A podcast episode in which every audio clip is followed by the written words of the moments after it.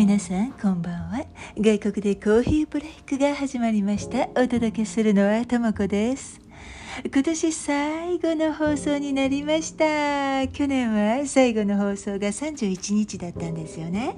そして今年は30日。今年も大人のお楽しみ会で締めくくることになりました。今聞いてらっしゃるのはまだ今年のうちかな。それとももう年が明けましたか？どちらにしても皆さんが元気で楽しく過ごしていらっしゃることを願っていますね。ところで2023年の最初の放送予定日は1月6日の金曜日なんですけれどその日はですね 今までにやったことがなかったタイプの録音をしてみたのでそちらをお届けしようと思っています。新しい年の最初に新しいタイプの放送皆さんに思いきりリラックスしていただけるようなものを考えて録音しましたが想像力を大いに使ってそれも友和キッチンのような私と一緒に森林役をした時のような気分になれると思います。または、うん、あの子供の時に本を読んでもらいながらその場面を想像して楽しんでいた時の感覚を覚えてらっしゃいますか？ワクワクして本当に本当に楽しかったでしょ？それが体験できると思うんですよ。どんなお話になるかどうぞお楽しみに。それでは今夜の外国でコーヒーブレイク。今年最後の放送。大人のお楽しみ会第3夜の始まり。始まり。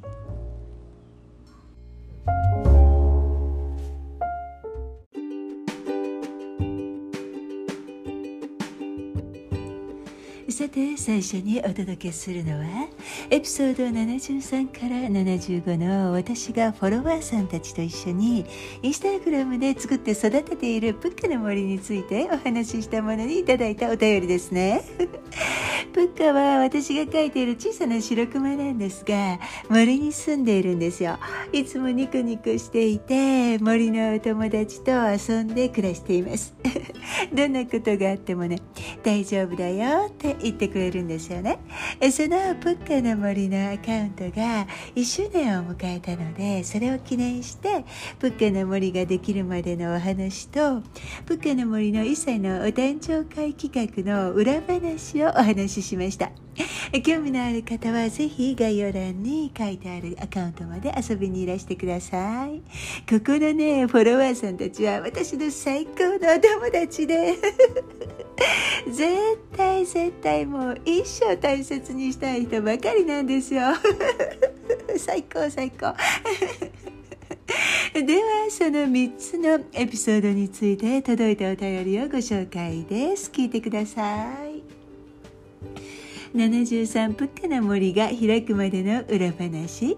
最初は何がどうなっていくのか分からずとりあえずこんな感じで仕上げていけばよいのかなという感覚でしたがお話を聞いていてなるほど。あの時期にいろいろ周りの方々も同時進行していたんだなと。後から状況を把握できた感じ。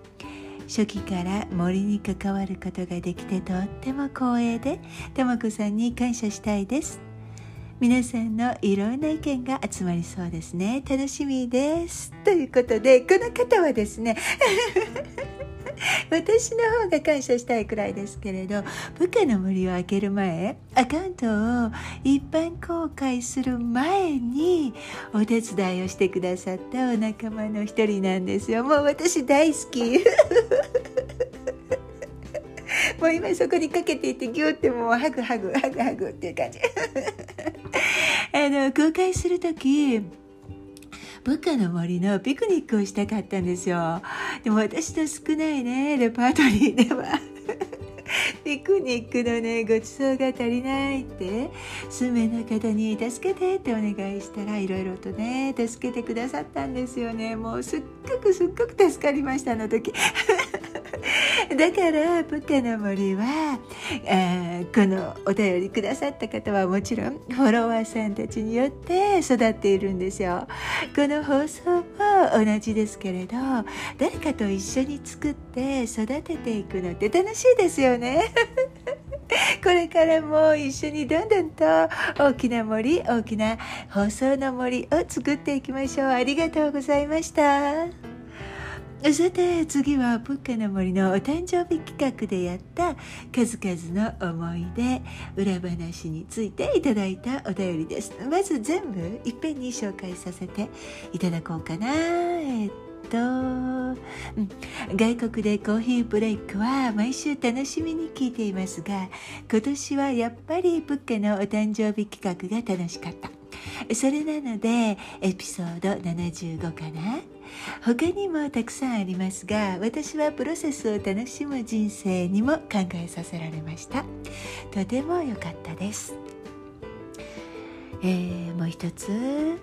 裏話やすごろくは参加している一員だから楽しかったけれどポッドキャストは森のお仲間以外の方も聞いておられると想像するとその方々はどうなのかなとも想像したりもしたかな。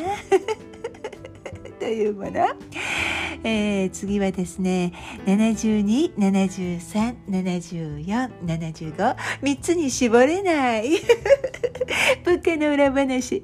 この辺りはやはり思い出がぎゅっと凝縮されてやっぱりベスト3に入ってきます。思わずニヤニヤしてしまう。本当に楽しくてあの時期は特別な空間。まさにみんな時空を超えてプッカの森で楽しく過ごしていましたよね。というもの。もう読んでて本当に楽しい、えー、もう一つですね。今年はなかなかインスタを楽しむ時間が持てず参加がうまくできませんでしたが皆さんの面白くて愉快なエピソード心が喜ぶ優しい声の放送に元気をもらっていました。ともこさんぷっかちゃん深くて愉快な森に呼んでくださってありがとう。ぷっかちゃんの「違う」や「カンデにも時々癒されてます。コーヒーチーズおしゃべり。少しどんよりなお天気だったとしても肌寒い日でもクスクス楽しくて温かいもので満たされています。ブックの森ができていくお話もワクワク想像しながら聞きました。誰もが楽しめるすごろくの企画も素晴らしかったですね。タイトルについて小さな種が植わったらいつか芽が出たらそんな思いを託して選んでくださったことも本当に嬉しかったです。という感じでねもう私これね いただいてすっごく嬉しかったです。だってなんだかなんだろうな本当に楽しかったんですよもう。楽しい楽しいばっかり言ってるけれど。私今までのインスタ人生の中でこんなに楽しい年あったかなっていうくらいね。楽しかったんです。だから皆さんも一緒に、うん、よかったですって言ってくださるとね嬉しいですね。もうこれこそ本当にみんなのところに行ってハグハグハグだな。まあ、という感じでねプカの森のお誕生日は世界で一つのインスタによるすごろくをしたり、うん、プカプカ機なども作ってみんなで一緒にリアル感あふれるお誕生会がインスタの中でできたのでまるでねうんなんかこうみんなが一緒に同じ場所で遊んでるような気分になれたんですよね 本当にもうみんながここにいるようなみんなで作ってるっていう気持ちが高まったんですよ。皆さん本当にありがとうございました。私も楽しかったし何かね特別なことができたようで嬉しかったんですよ。この回はやはり、うん、インスタのフォロワーさんからのコメントやメッセージが断然多かったですね。また楽しいあの新しいねお仲間さんたちが増えるといいなって思っています。絶対その方がいいですよね。いつでもプッカの森にいらしてくださいね。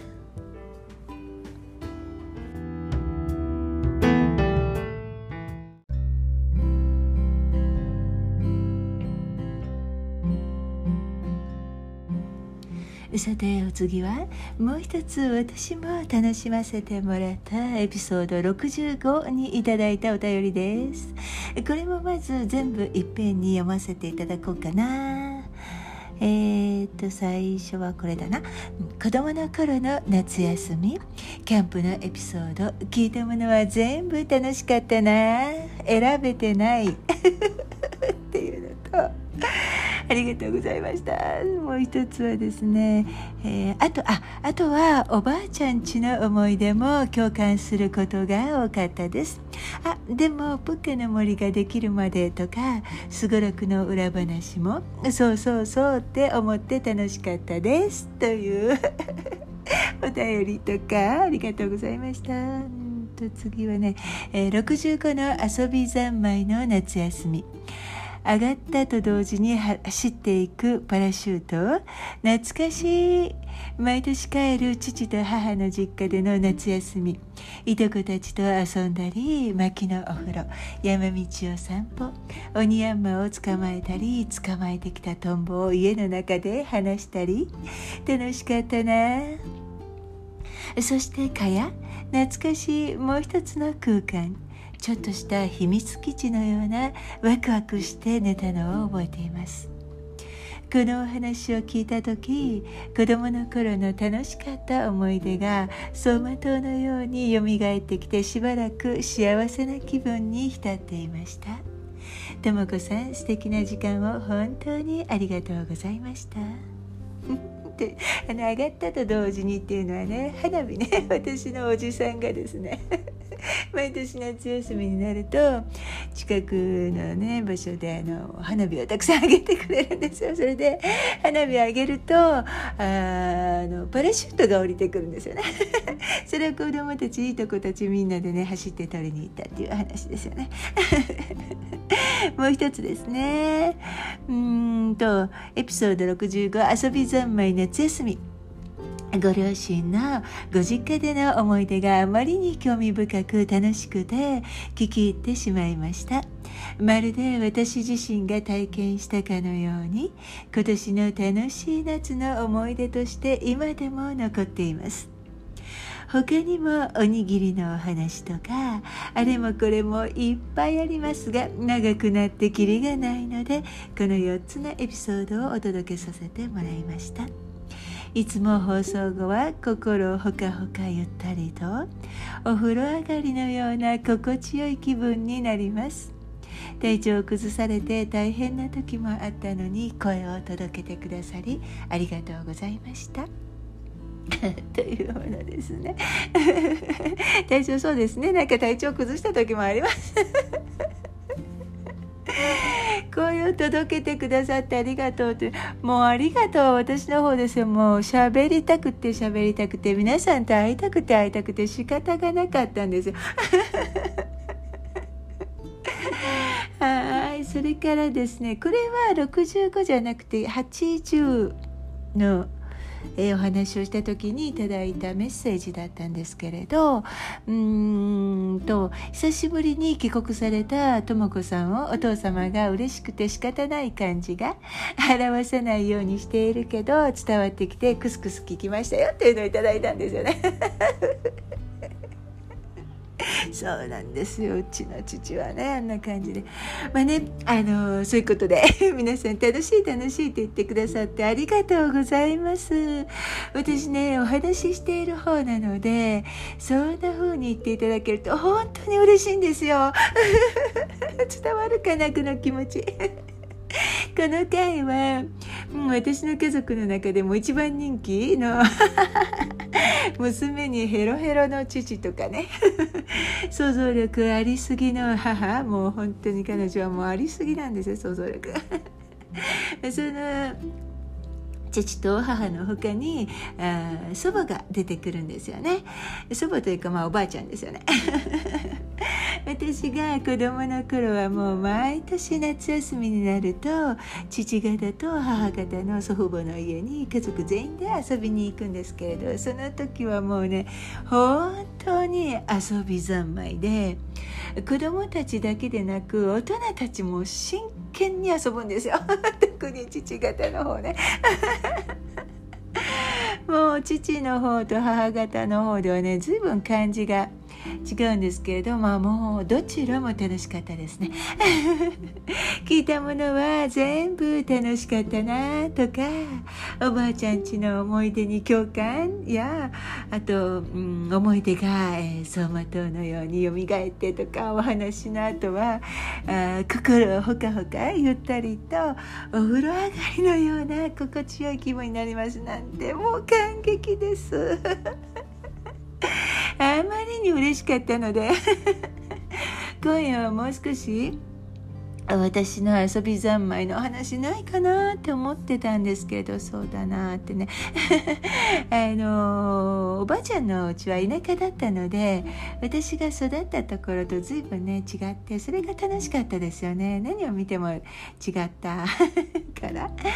その中の一つが蚊帳だったんですけれどあの蚊帳は特別ですね。別の空間に入り込む感じでね。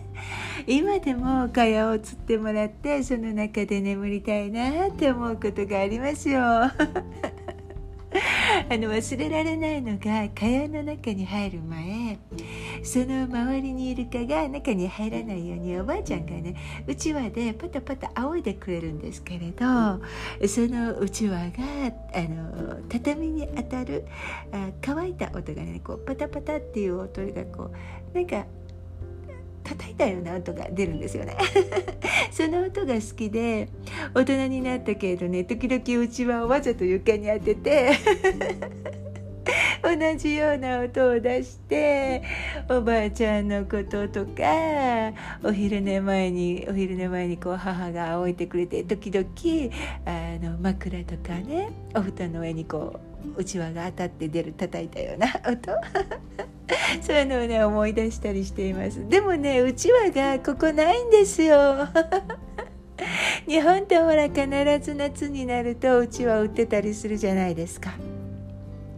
ここはねなんかあの日本のうちわみたいなの売ってないんですよね。それで昔実家に帰った時にうちわがあったのでもうそれちょうだいちょうだいって言って。そしたらわざわざね一度父か母があのうんとアジサイああれなんていうのかな。あのアジサイを売ってるお祭りがありませんか？あのえー、っとえー、っと羽子板祭りとかアジサイとかほおずき市ああ市か。アジサイ市とかそんな風な感じになりますね。なんかそういうところで買ってきてくれてあの送ってくれたんですよね。もうそれが嬉しくて嬉しくてずっとずっとここで持ってるんですけれど日本のうちはね懐かしいな。またなんか買いたいな。って思います。皆さんこれから夏になってうちわ見たら私のこと思い出してください。でその蚊帳なんですけれど皆さんねあの草の茎で蚊帳を作ったことがありますか？これもねあの私の父から教えてもらった遊びなんですけれど。えー、っとねこの草の名前の本当の名前を私知らないんですよ。確か確かカヤツリ草って私言ってたと思います。皆さんご存知ですか？名前は確かではないです。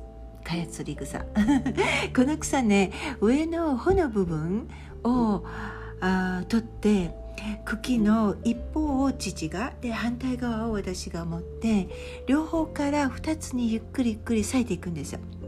それでうん2つが出会ったところで父がね手をねじってそのまま上手にこう裂くのを続けていくと真ん中のところから割れてね四角く開くんですよ。想像できるかな？この茎ねおそらく三角形なんだと思います。ちょっと私子供の頃だったのでよく覚えてないんだけれどでも絶対に何かこう三角形おそらく。円筒じゃないですよ。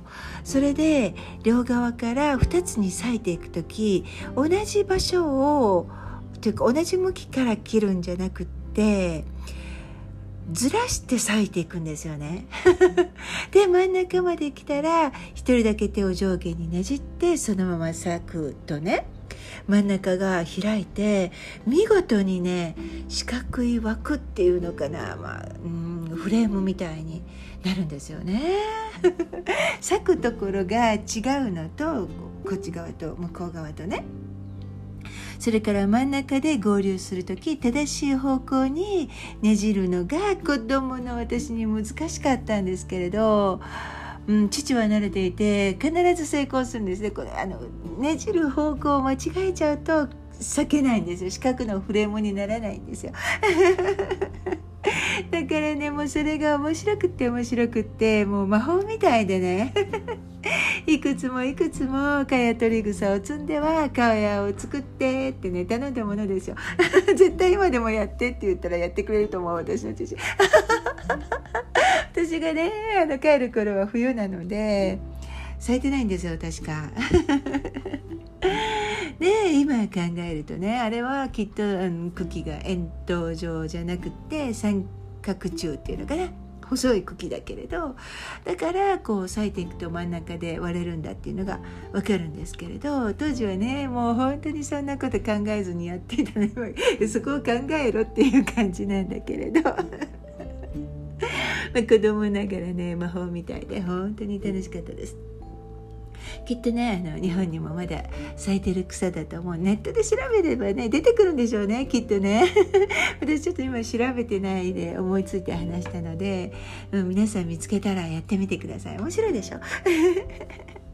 私ねいつも子供はたくさん遊ばなくちゃいけないよって。え例えば、文字を早くからなんか3歳とかね4歳になる前とかもう書くトレーニングとかする前にもうまず遊ぼうって言ってるんですけれど遊びの中に文字をきちんと書けるようになる。それもなんか子供たちが「えもうママ嫌だ」って。思わずに書けるようになる。基礎の動きがたくさん含まれているしまあ、カヤトリ草の遊びで言えば遊んでいるうちに自然に実は図形の学び回転とかねそういう学びをしてたりなんですよね。字を書くだけじゃないけれど、うん、若いママたちがふと心配になる。字を早く書かせなくっちゃっていう不安に駆られたママと一緒の時ね。子供ってさなんかいい思い出が残らないんですよね。もうママ嫌だみたいな感じのね。三次元法の時とかで子供が文句言う。うん、早い時期から難しい文字を書かせるのに例えばですよ30分かかったとしましょうよ でもね正しい時期に来てまあ4歳から5歳とかねなってしかもたくさん遊んで心,、えー、心と体とね頭を使った子どもたちっていうのは、まあ、どんな文字でも10分以内で書けるようになりますよ。ははははとか言ったりして。じゃあ小さな時にね字を書かせようとしたあの30分。その差の20分を別のもっと楽しくて心に残る一生にねつながる遊びをしなかった。あの20分は何だったんだろうって思いませんか？遊び三昧のお話はメッセージがあって録音したものじゃなくてただもう、大人と子供も、一緒に真剣に一日中遊び回った日々のことをお話しして皆さんと楽しんだだけなんですけどまあね。遊びによって学ぶことは多いんだよということを体験者語る。にちょっと気取って話してみました。でもね10分で書いちゃいますよというのは本当。皆さんね一緒にたくさん遊びましょうね。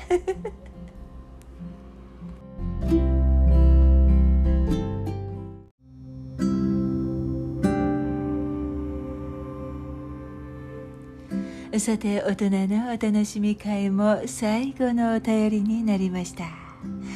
れは仏家の森で企画したアドベントカレンダーについてメッセージをいただいたんですけれど私感激してしまったので放送でお話しさせていただいてもいいかお願いしてみたんですよ。そしたら快く OK していただいたので皆さんに このプッカの森のアドベントカレンダーはプッカレンダーといってプッカが作ったカレンダーなんですが慌ただしい12月でなく楽しい12月をということでお店に売っているアドベントカレンダーはねクリスマスまで毎日その日の窓を開けるとちょっとしたお楽しみ、うん、お菓子だったりおもちゃのようなものだったり言葉だったりが出てくる仕掛けになってますよね。プカが作ったのはフォロワーさんたちからの12月を楽しく豊かに過ごすためのアイデアとかお言葉をいただいてそれが出てくる仕掛けになっていました。普通と違うのはこのプッカカレンダーはクリスマスで終わりではなくてね12月32日まであるんですよ 面白いでしょ ?12 月って31日までじゃないの？って思ったかな？でもね、プッカってそんな子なんですよ。それで、プッカレンダーには12月の32日まであって、その1日何をしようかなというね。皆さんだったら12月32日何をしたいですか？きっと楽しいことがたくさん見つかるのじゃないかな。この放送は、うん、30日配信ですけれどプカの森のフォロワーさんたちには32日まであってその日にもお楽しみの言葉やアイデアが出てくるカレンダーが待ってるんですよ。よろしかったら皆さんも覗きに来てくださいね。そのカレンダーの企画が出た時にいただいたお便りです。では聞いてみてください。プッカありがとう。大人ってダメだね。融通が効かないよね。31日ってゴ音は70年以上恐怖の言葉として染みついている。年が変わる。年が変わるって嬉しくもあり悲しくもあり取りに戻れない忘れ物をしたみたいな気分になる。探しに行けないから謝罪とみそぎの気持ちで初日の出って騒ぐんだよねきっと。でも騒ぐだけで不信心だから朝の8時まで寝ているんだ。32日は予備日なんだよね。とてもありがたい呼びの日としてプッカにお礼を言いたいね。プッカの隣のお姉さんにもです。32日に起きれなかったら次の日があるぞ。これいいね。遊びの天才と知り合えてよかった。コロコロと笑うポッドキャストもその話の内容は感慨深く。大人の盛りをだいぶ前に過ぎてきた私の胸にも温かいお湯のようなものを注ぎ込んでくれます。感謝。というお便りでした。ありがとうございます。これはねもう今年最後のお話のエンディングに そのまましてしまいたいところなんですがでもねお礼の気持ちも一緒にお返事したいので少しだけきっといいよいいよって言うかもしれないけれどこの方だったら。12月32日の出来事はカレンダーなんて知らないプッカが 初めて一人で作ったカレンダーだったので32日がないと分かった時プッカはね間違えたって走って私のところにやってきたんですよ。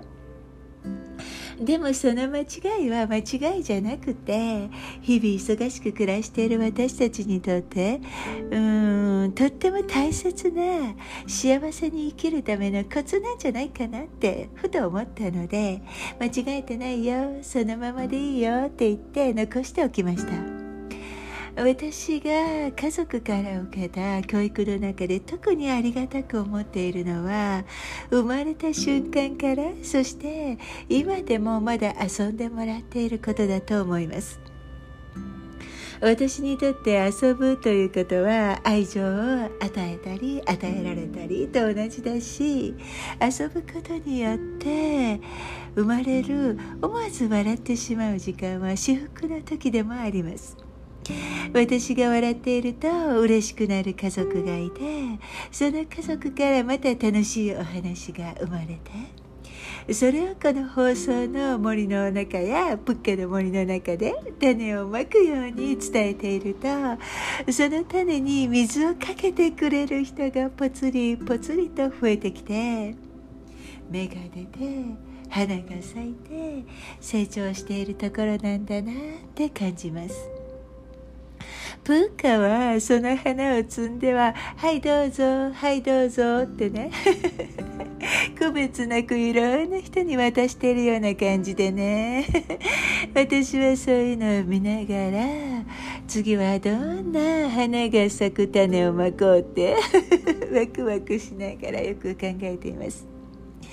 それは突拍子もないものとかラジカルなものではなくて全て子供の頃私が遊んでいたことの続きなんですよね。ああこれ楽しかったなとかああこんなこと起こらないかなって 思った時ああそれは楽しそうねと肯定してくれた母現実にするために必要なうん技術や知識を遊びを通して教えてくれた父の教育の結果が今の私なんだと思います。楽しいことは楽しいんだ。美しいものは美しいんだと思って放送の森や物価の森を皆さんと一緒に育てています。12月32日の構想はプッカの初めての体験を間違いではなくそれは面白そうだと肯定し現実化するためにプッカの森の皆さんと一緒に楽しい思い出になるように進められたことは私のごく自然な遊びの延長だったんですね。それを一緒に楽しめる人たちがいることは私の宝物と同じですね。その宝物の中のお一人がこんな風にお便りにしてくださった時私はとっても感激したんですよ。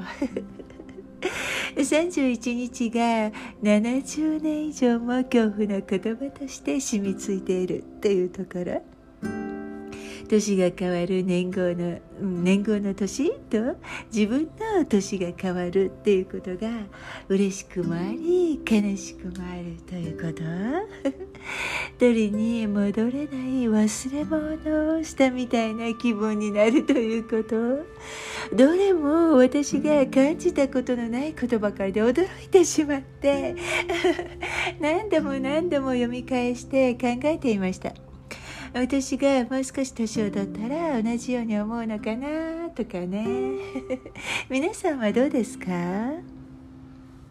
その70年の歳月の中で一度32日が来ることでちょっぴりワクワクしてプッカにお礼を言ってくださったり胸に温かいお湯のようなものを注ぎ込まれたような気持ちになったというところも何度も読んで 私の胸の中もポカポカと温まりましたよ。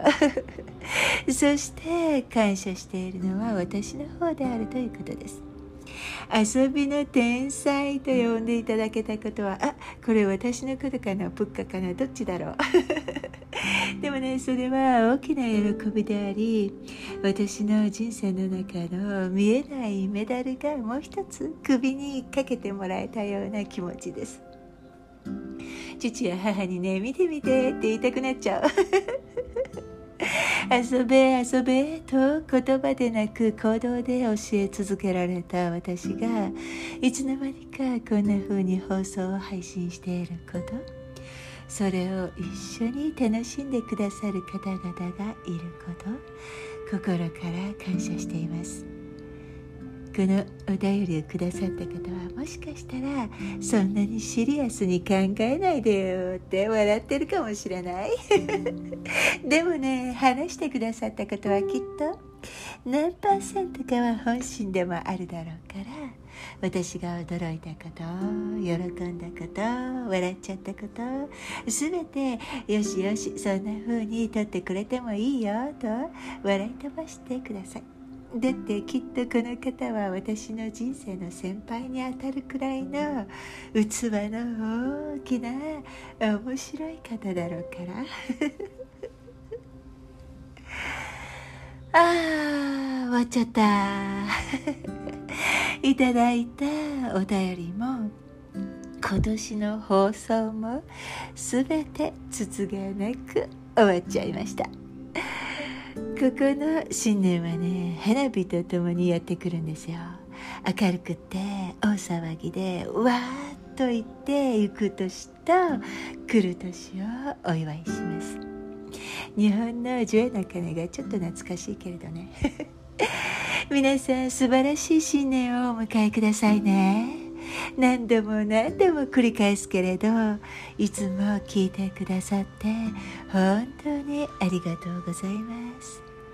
皆様の新しい年が幸せにあふれ心も体も健康で豊かで笑いに満ち溢れた時間で満たされますように。おやすみなさい。